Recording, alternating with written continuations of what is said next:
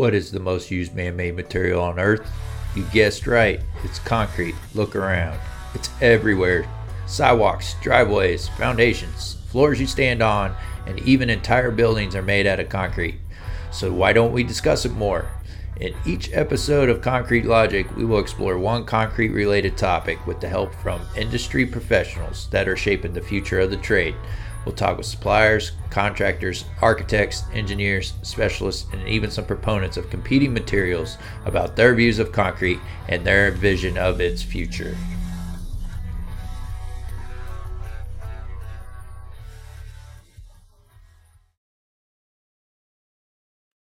And welcome to another episode of the Concrete Logic Podcast. And today I have John Kline. John, could you give an introduction about yourself and your company. Yep. So I'm a chemical engineer. I've spent uh, 50 years in the cement industry, and I've done a little bit of just about everything from I started off in research uh, department at a cement equipment manufacturing company. I've sold equipment. I've designed plants. I've been in project management. I've done projects in plants, operated plants, optimized plants, and most recently, since about 2008, been working on reducing the carbon footprint of concrete.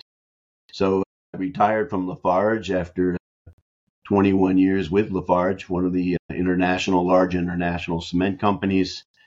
I had 18 years in international executive positions with them and I retired in 2012. I've been consulting since then, working with large multinationals down to startups on three different areas primarily, but the most important reducing the carbon footprint of cement and concrete. Also been working on plant optimizations and then training of personnel. So I'll leave it there. I could yeah. go on for a while. I'll leave it there. well, I, I was searching for someone that could come on the show and give us an overview of carbon capture. And I reached out to a previous guest on the podcast, and they recommend you very highly. I guess you've been going around. I haven't had the uh, privilege of, of jumping on one of your webinars, but I guess you've been doing webinars for this for a while. So, could you give us an, a, a basic overview of what carbon capture is, and then we'll I'll ask questions as we move along here. Well, and, and uh, it's bigger than carbon capture. So the idea is to produce products without any emissions uh, profile, and that can be done through through many different methods. Carbon capture is one of them.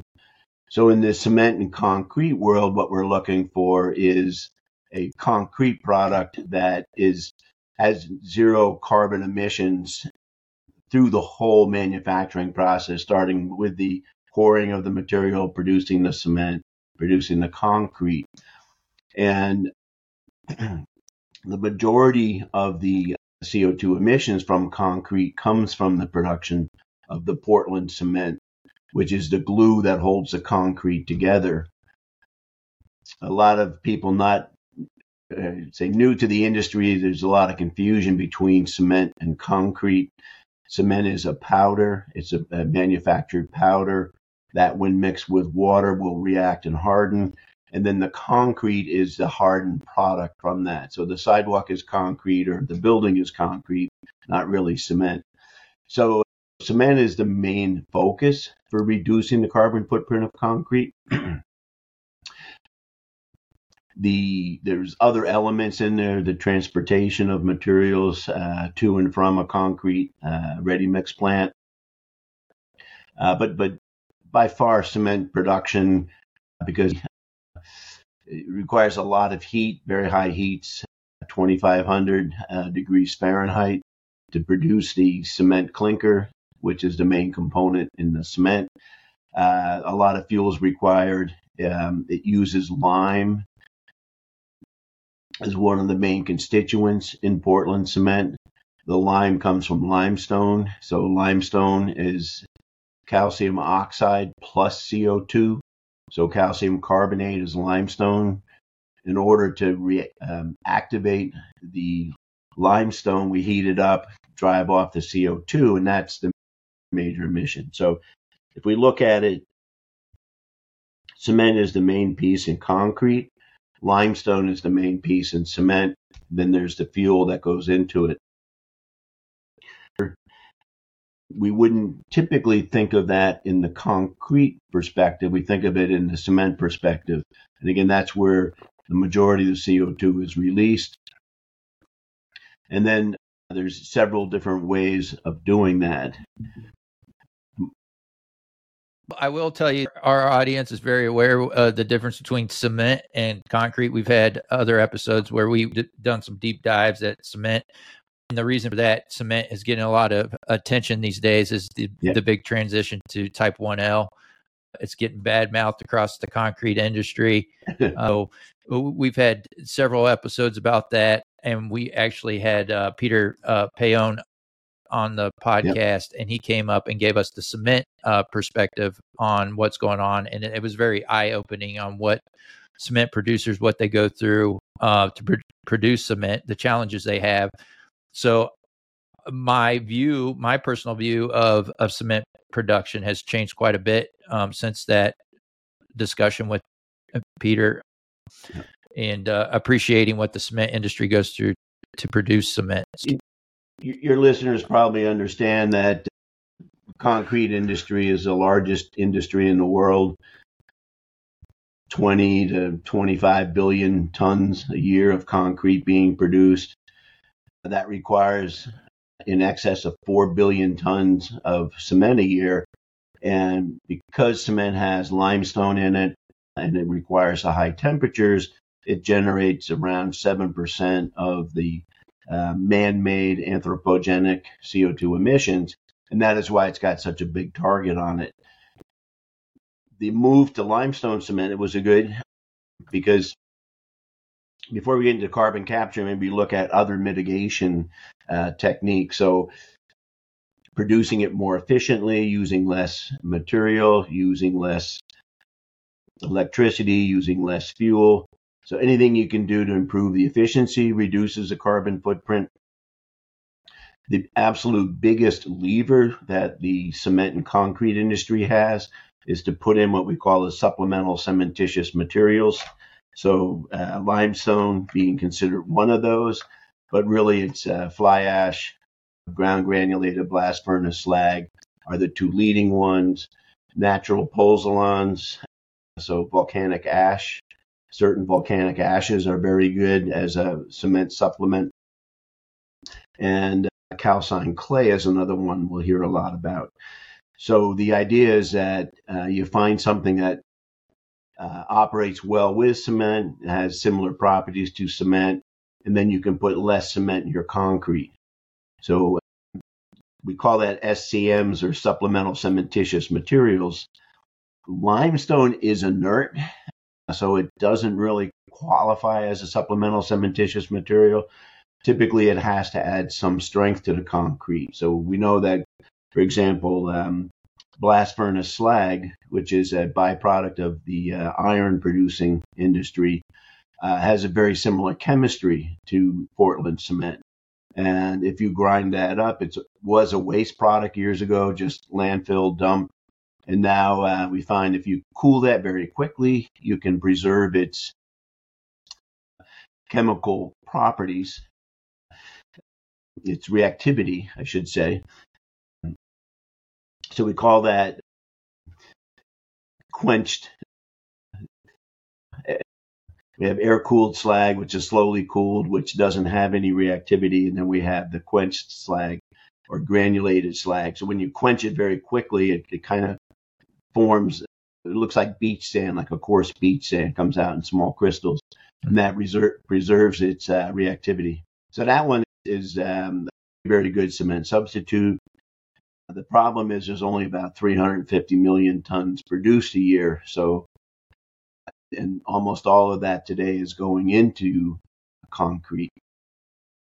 So we've got being more efficient. We've got using alternative fuels and alternative materials. So any material that has lime in it, where the lime, again, lime is without the CO2, calcium carbonate limestone is with the CO2. So we can get a raw material without CO2 that reduces it. And all of those, I call them the low hanging fruit. So you want to do as much as you can on that side. Another interesting development is using hydrogen fuel. So if you use hydrogen fuel, then you're not generating any carbon dioxide. But it, it's a very very quick reacting fuel, so you need to a be able to get it, and not a lot of it available right now, and b you'll have to modify. We, the cement industry will have to modify their processes to be able to utilize it. So th- these are things that can be done before you get to carbon capture.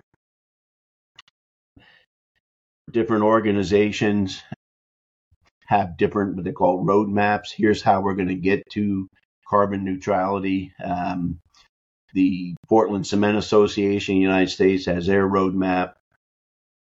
And usually they say that 40, somewhere between 40% uh, is going to have to actually be carbon capture.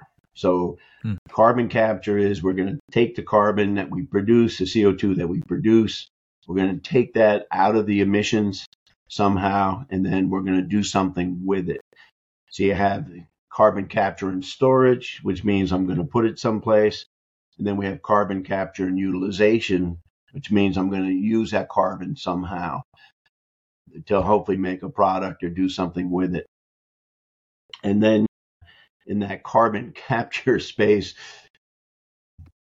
I would say the most prominent technology right now is using liquid sorbents. Hmm. So it's a chemical, you bubble the gas, through this chemical. There tend to be liquids. It can also be solids, but you move the gas through, it traps the CO2, and then you do something to release the CO2. And it, it's typically done with a temperature swing. So you capture it cold, and then you heat up the liquid, and that releases the CO2 again, and then you can recycle the liquid. And the most famous one you hear about is amine scrubbing. And uh, amine scrubbing has been around for a long time, cleaning up like natural gas streams and things. I've been using it more for purification than for carbon capture, but it's a fairly well known technology. It's has its own issues. There's no super duper answer out there. So so in the world of carbon capture, the you got what I call uh, you have the pre-process steps. So I'm going to take the carbon out of the fuel. So if you're just using fuel, you didn't have the limestone, you could use hydrogen. That's taking the carbon out of the fuel. That doesn't work as well in the cement industry because we have the CO2 from the limestone.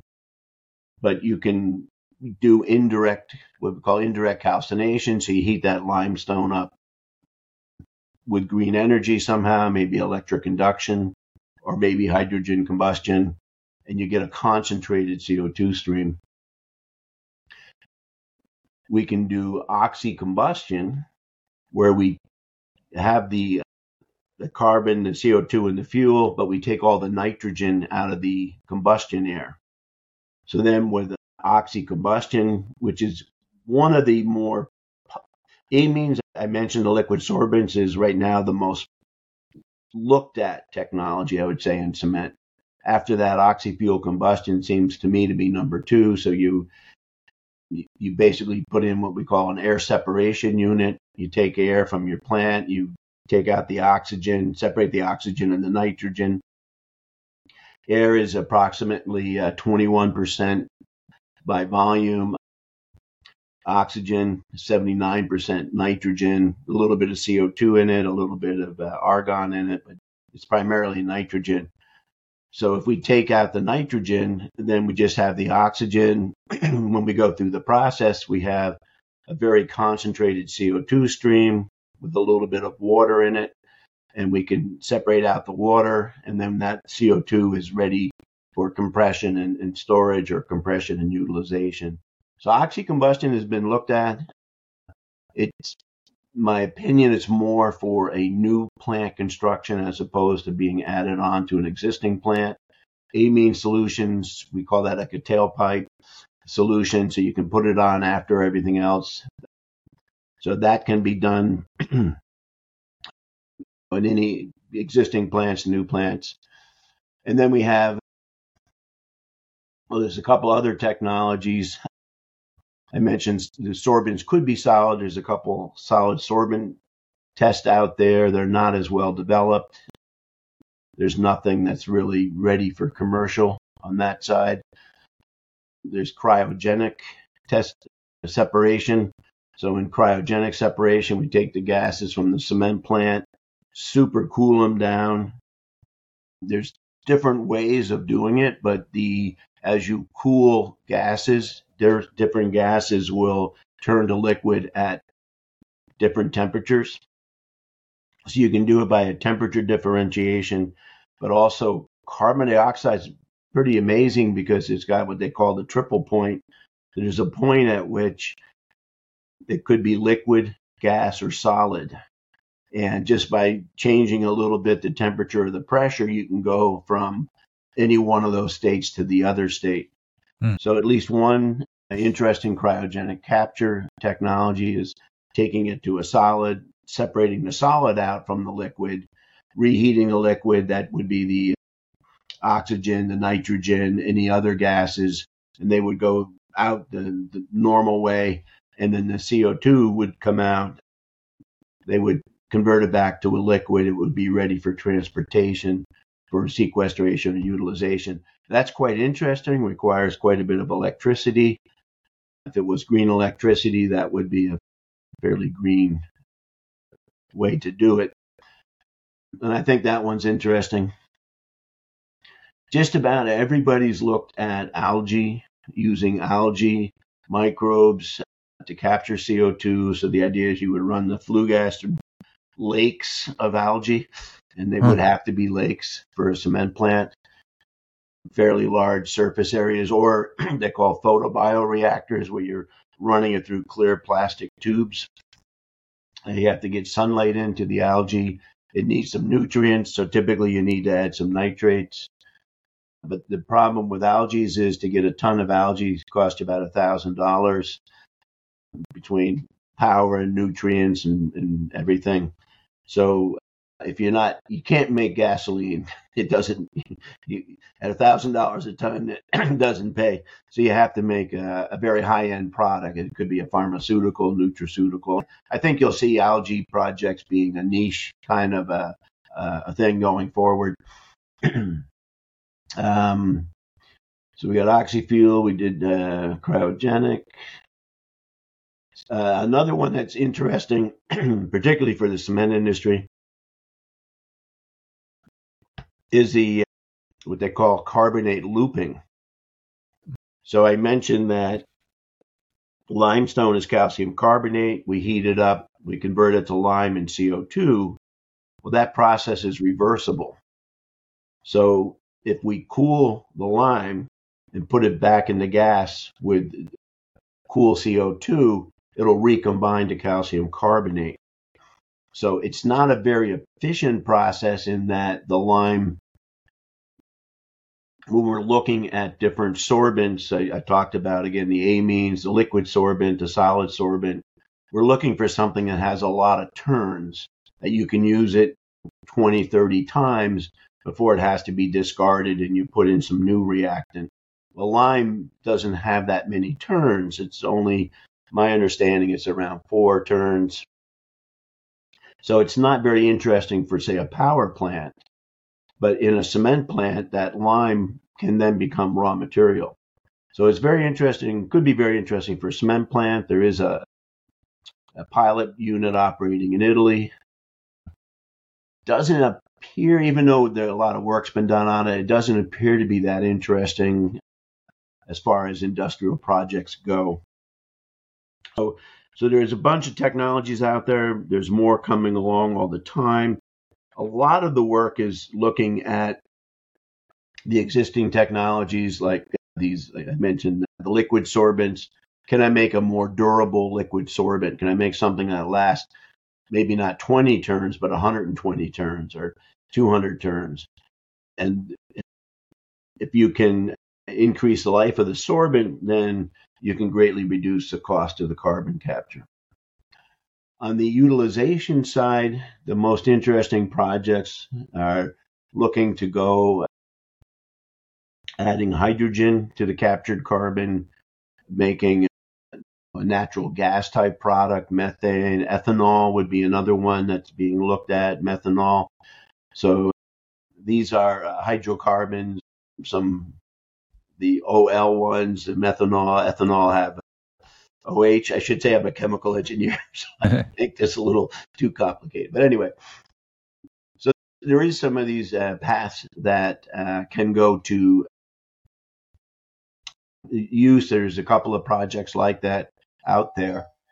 So in, in summary, there's quite a few technologies. Now, where are we today? There is one plant. There's a bunch of pilot plants out there. Yeah, can um, can I show you something? I've been poking yep. around at this website. Let me show sure. you screen. Let's see if I can make this work. I know I could have given you a slideshow. oh no, we don't like slideshows here. Okay. Let me see. Let me share that. So this website. Do you know this website? Uh, I don't know if that's is that the uh, uh, GCA. Looks like it. Yeah. So this is the Green Cement Technology Tracker, and uh, it's got all these pilot programs on here. Apparently, yep. Europe's really busy with this stuff. Yep. And there's only a few here in uh, North America, but the one I think it was this one, one of these up in Canada that got my attention, and that's when I reached out to Eric, and then t- he led me to you. So, uh, so which one of these? Be very careful. I don't want to disparage anybody, but there's a lot of greenwashing out there. oh yeah, no, we know that. Yeah, yeah. no, I agree. Uh, and greenwashing, we mean by th- they're offsetting their whatever CO2s you're putting out by doing something else offsite. Is that what you mean by greenwashing? No, no I mean they're claiming to be greener than they are. Oh, yeah. Okay. So on that map, let me go back. Keep the map up. Okay. There is one major project under construction today. One and that's in Norway, and that should be running next year. It's probably that purple square dot up there, the Brevik project. Uh, they do the purple square. The purple square that says, "Is that Oxy it?" fuel and post combustion. No, huh. Interesting. Okay, I'll go. Uh, anyway, there's a amine project under construction in Norway it's to capture 400,000 tons a year. It looks like a very good project. It's, it's like a liquid sorbent capture. And that CO2 is going to be used for enhanced oil field recovery. It'll be liquefied, shipped by boat from Norway out to the North Sea, and that'll be used for enhanced oil field recovery. So, they enhanced oil field recovery, they put the CO2 into an oil field, it expands when it's in the oil field and then it pushes out more oil. So you're doing two things. You're capturing the CO2. I, anything that goes in the ground, in my opinion, is landfilling, but at least you're landfilling it and getting something for it. Don't they use CO2 already for dr- drilling for oil? Uh, well, for um, enhanced oil field recovery, yes, all over, all over. Um, it's been being done, I think, for 20 years. Mm-hmm. They used to use nitrogen N2 because it was a little easier to get, but with CO2, they get some potential credits. So if we look at the North American map, I talked about cryogenic. There's a 30 ton per day cryogenic unit being built in outside of Kansas City, Missouri. Yeah, the Sugar Creek. That's it. Okay. So that's a 30 ton per day that's being built. There's a 10 ton per day down in California. That's a 10 ton per day CEMEX. Yeah. So those two are actually going to capture carbon. Everything else right now is a study. Yeah. So all Yeah. of those other ones are, are studies. And then what is fairly advanced is the purple one, the farthest up in Canada. That one, they finished their study. They've announced they're going ahead. The government's kind of giving them a green light, but they haven't broken ground. And that will be uh, when that is, if that is constructed according to their schedule, that will be the largest in a cement plant in the world if it's on schedule. So a lot of these there's there's all kinds of issues out there still. So if you think about it, you're in Richmond, Virginia. I'm going to start pumping CO2 underneath your house because that's the best thing for that CO2. And if that CO2 came to the surface, well, that could be a problem. Mhm. Uh, what are you going to do? so that's one of the one of the issues for sure. So they don't know any of the implications of of, of storing this stuff for a long period of time. Well, there, I, I've mentioned there's been 20 years experience in the uh, oil fields, but the oil fields tend to be isolated. You don't have a housing development with oil wells around it typically, so it, it's there's quite a few questions on it, and who who owns those big empty spaces underground? If they go from state to state or country to country, whose space is it? Who's got the who's got the uh, the rights to that space?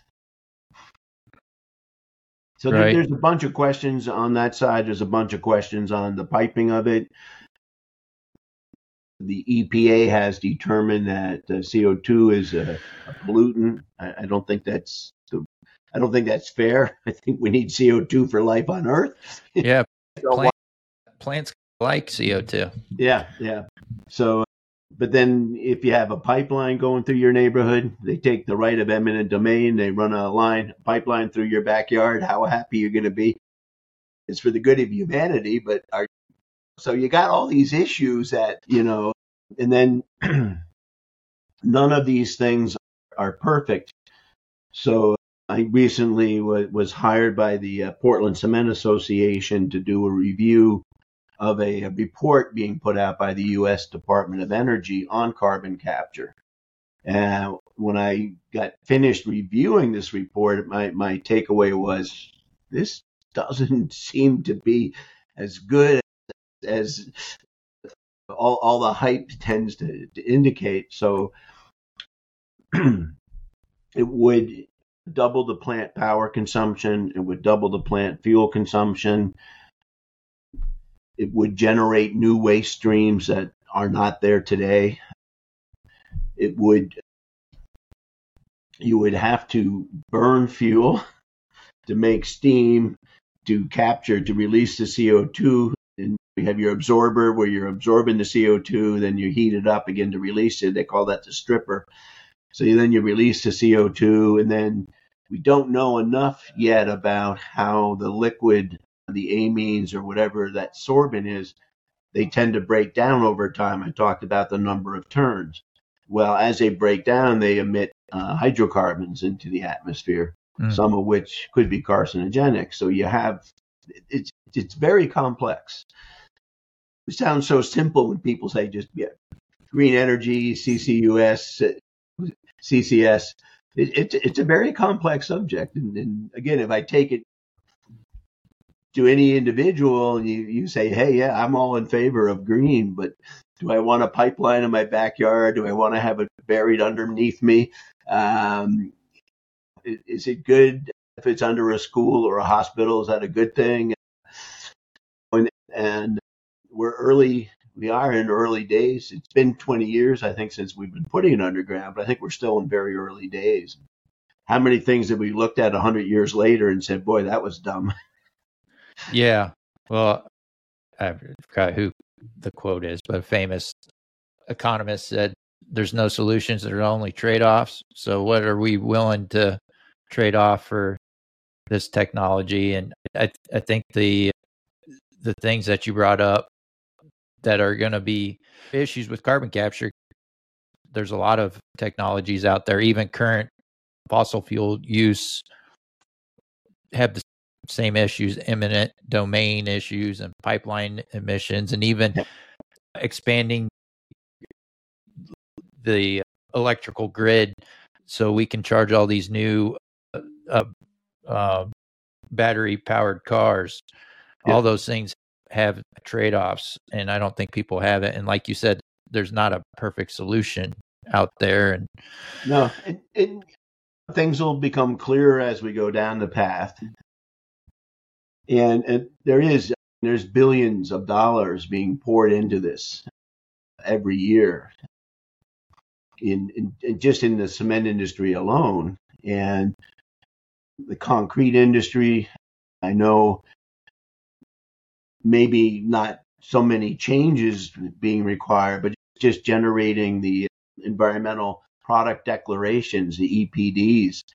That's not inexpensive for a, a company. And now we see the the laws changing where contracts are going to be awarded based on your EPD more importantly than on your cost.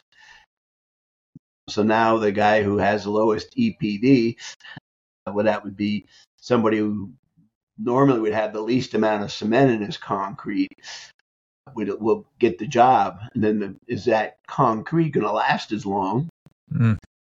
Maybe, hopefully, but there's a lot of every now and then we see like good wishes taking us down bad roads, and, and I think it needs a, a, a holistic approach. I, I'm I myself am very optimistic. I've looked at this for a long time. I've been working on it since 2008. And um, concrete is the most, the lowest CO2 per unit weight of any material that we use in construction. So if you're saying I'm getting rid of concrete, well, what are you going to replace it with? Mm-hmm right now, we don't have anything lower on the scale.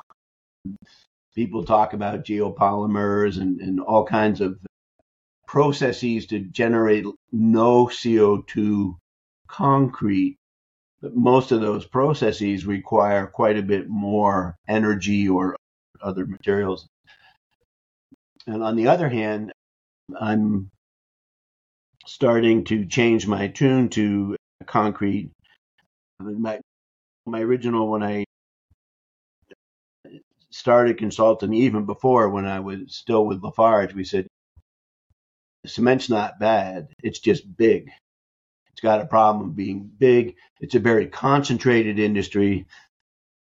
So you, you have maybe uh, 2,400 up to 3,000 cement plants globally all around the world. So compared to a lot of other things, you look at automobiles are probably one of the or transportation is probably one of the largest CO2 producers, but you got billions of vehicles around the world. So that's a little tougher than uh, 2,400.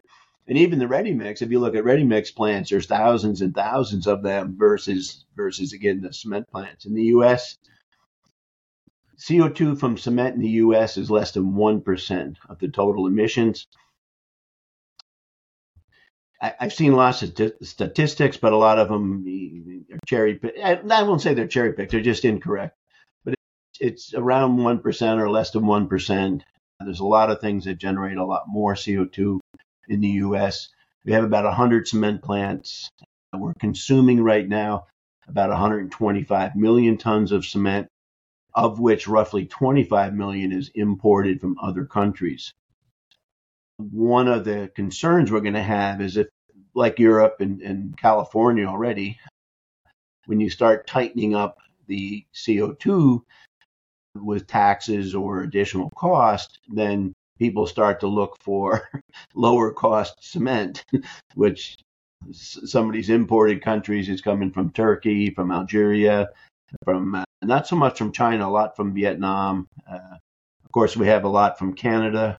That uh, one third of the Canadian cement production comes into the U.S. Mm-hmm. I'm a dual citizen, U.S. Canadian. I don't want to pick on my Canadian brethren, but uh, the environmental requirements in Canada are much less stringent than they are in the U.S. Mm-hmm. So, yeah, we're getting it from Canada. It's not our CO2, um, but our cement is cleaner than a lot of this imported cement. so we've gone around a little bit. I, I don't know. Give yeah. me some direction. well, we're. I think we're getting close to the end here. I think what you're, you're getting at is there's some unintended consequences to, like what you said, what California did and what Europe did when you tighten down the screws on, on what's required. I don't even know how they're determining what's uh, the bad level and the good level of CO2. Yeah, the way it's done in most places, they yeah. say either here's a benchmark, like here's an industry average, mm-hmm. or here's what you've done historically. Those are two things. And then they say our program is that next year you're going to reduce by 2%.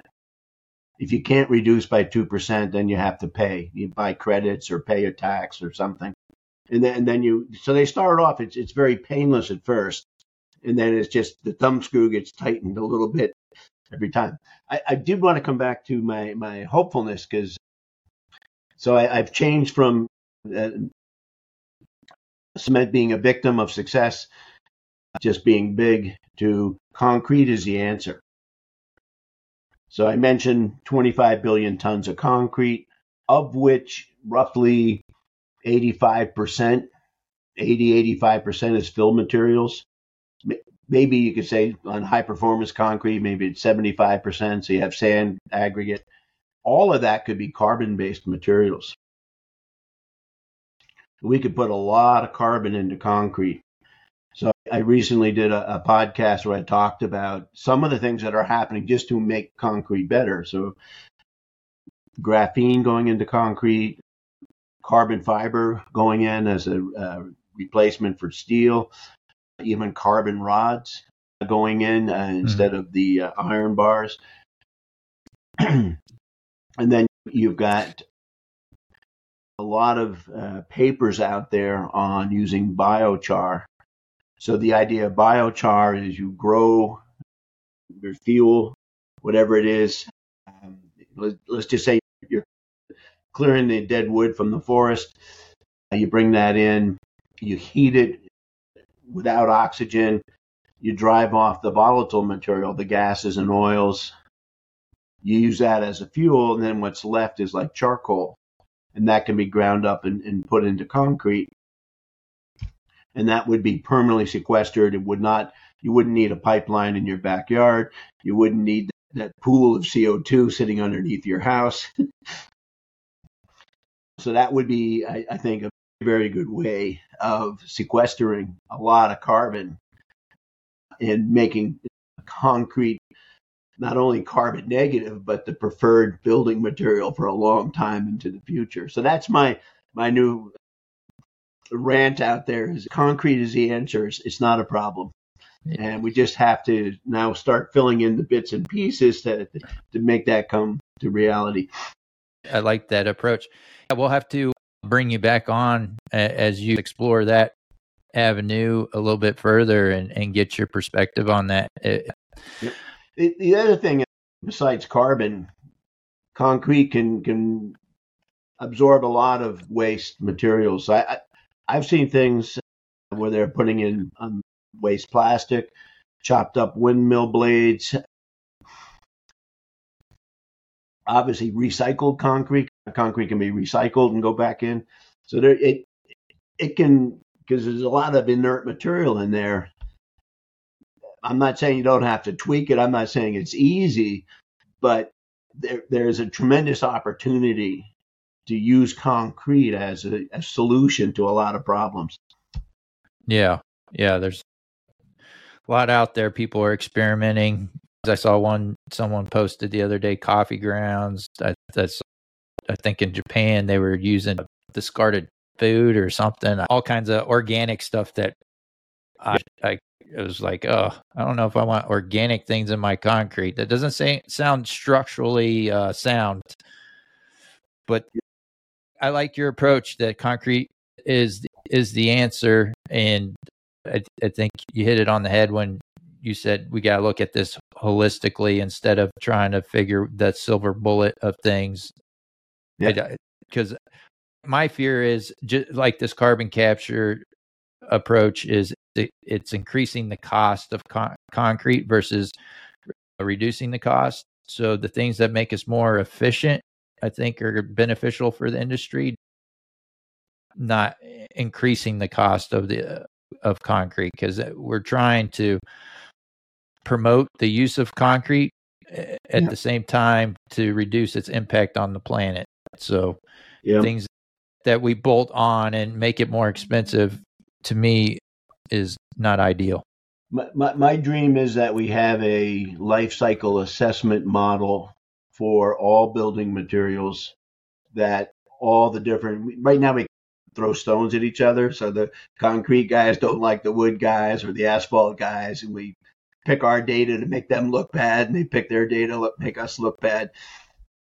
I'd like to see a, a model that basically everybody can agree, and it's going to tell us here is the best building material for this situation for humanity, and, and forget all the all the lobby groups or whatever the lobbyists who are pushing their particular solution. I, I've looked at, I've done a study on making wood pellets and shipping them to the UK so they can have green power generation, and it's crazy. Mm. Uh, and people think wood is very, very green. Well, it's green when you start, but you got to chop it down. You got to haul it someplace. You got to cut it up. You got to kiln dry it, and then you got to package it, take it to. You know, there's a lot of transportation. By the time you look at all the various steps, and then you look at how much time it really requires to regrow that, it's not it's not nearly as green as it looks, and some studies will tell you it's worse than concrete. So we we've got all these kind of images in our mind that are, are not necessarily true, such as your map with all the dots on it. Yeah, they're all projects. They're all, yeah. but most of them are in the study phase. Very few of them are. Very few of them have broken ground. Yeah. I think we're going through a phase right now where the green push is on the forefront and we'll see how long this trend lasts and we lose focus on it again. Regardless of what you think about CO2 and the environment, improving efficiencies every step of the way is, is always a good thing. Mm-hmm. And I think it's really is twisting our, our arm a little bit to really explore some of these. When limestone cement, it's a learning curve and it can be a painful learning curve. It's been used, limestone cement was used uh, 25% in Europe for uh, 20, 30 years. It, it's it's a learning curve, and, and it's a, I'm sure from the concrete ready mix side, it's a pain because every single uh, mix design's got to be redone, and you got to do I don't know how many billion, millions, whatever tests you got to do to make sure that you're not shorting your customers, uh, the, the, that your mixes are going to meet the requirements. Not easy. Yeah. Um, and, and in the end, what's going to happen is the the quantity of cement into concrete is going to go down. So the people who are going to be hurt the most are the actual cement producers.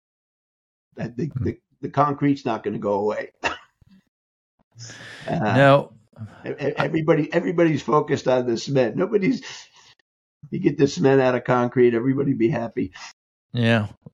Well, first for a time, and then they'll figure something else to pick on it. But uh, I think this is a good spot for us to end today, John. I really appreciate you coming on the show. And uh, if folks want to reach out to you and learn more about what you're doing and want to work with you, what's the best way to get a hold of you? Uh, can give me a call, 484 602 three four seven four. I didn't have a slide prepared. Uh, no, no slides needed. When we put this out, we'll post uh, your contact information Yeah, and, perfect. and, Perfect. and uh, your you got a lot of followers on LinkedIn too, so I'll make sure people check you out on LinkedIn as well. And I usually, uh, if I'm doing some training or doing a, a presentation, I didn't advertise this one. I wasn't quite sure if we were programming today or talking about programming today. Yeah. But usually, I'll, I'll put a, a message out on LinkedIn if I'm going to be doing a, a presentation. I just did three a couple weeks ago in, in Panama for Spanish and Portuguese speaking groups. Yeah, and you did one in the uh, Europe recently as well. on, on concrete. Yeah. All right, John. I appreciate you coming on the show, and we'll have to do this again. Yeah. It was my pleasure. And that concludes another episode of the Concrete Logic Podcast. I hope you got some value out of that episode and learned a thing or two. If you did, visit our website, concretelogicpodcast.com, click on the show support tab, and learn how you could be listed as a producer of an episode. Again, that's concretelogicpodcast.com. Click on show support tab to learn how you can support the show. And as always, Mike Dunton will take us out.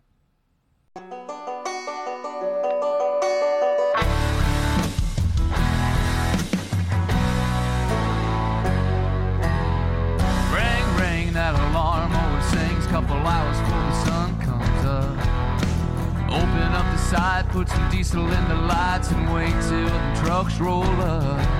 Yeah, this ain't how most folks live their lives.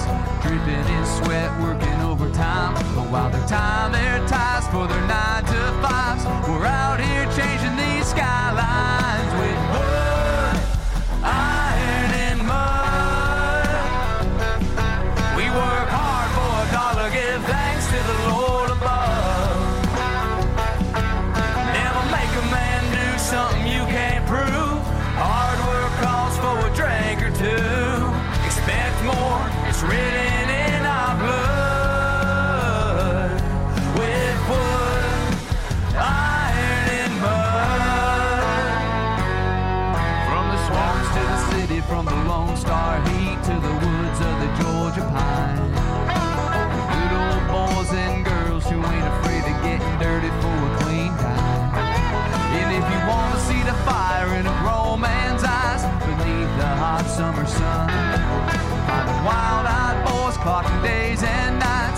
working hard to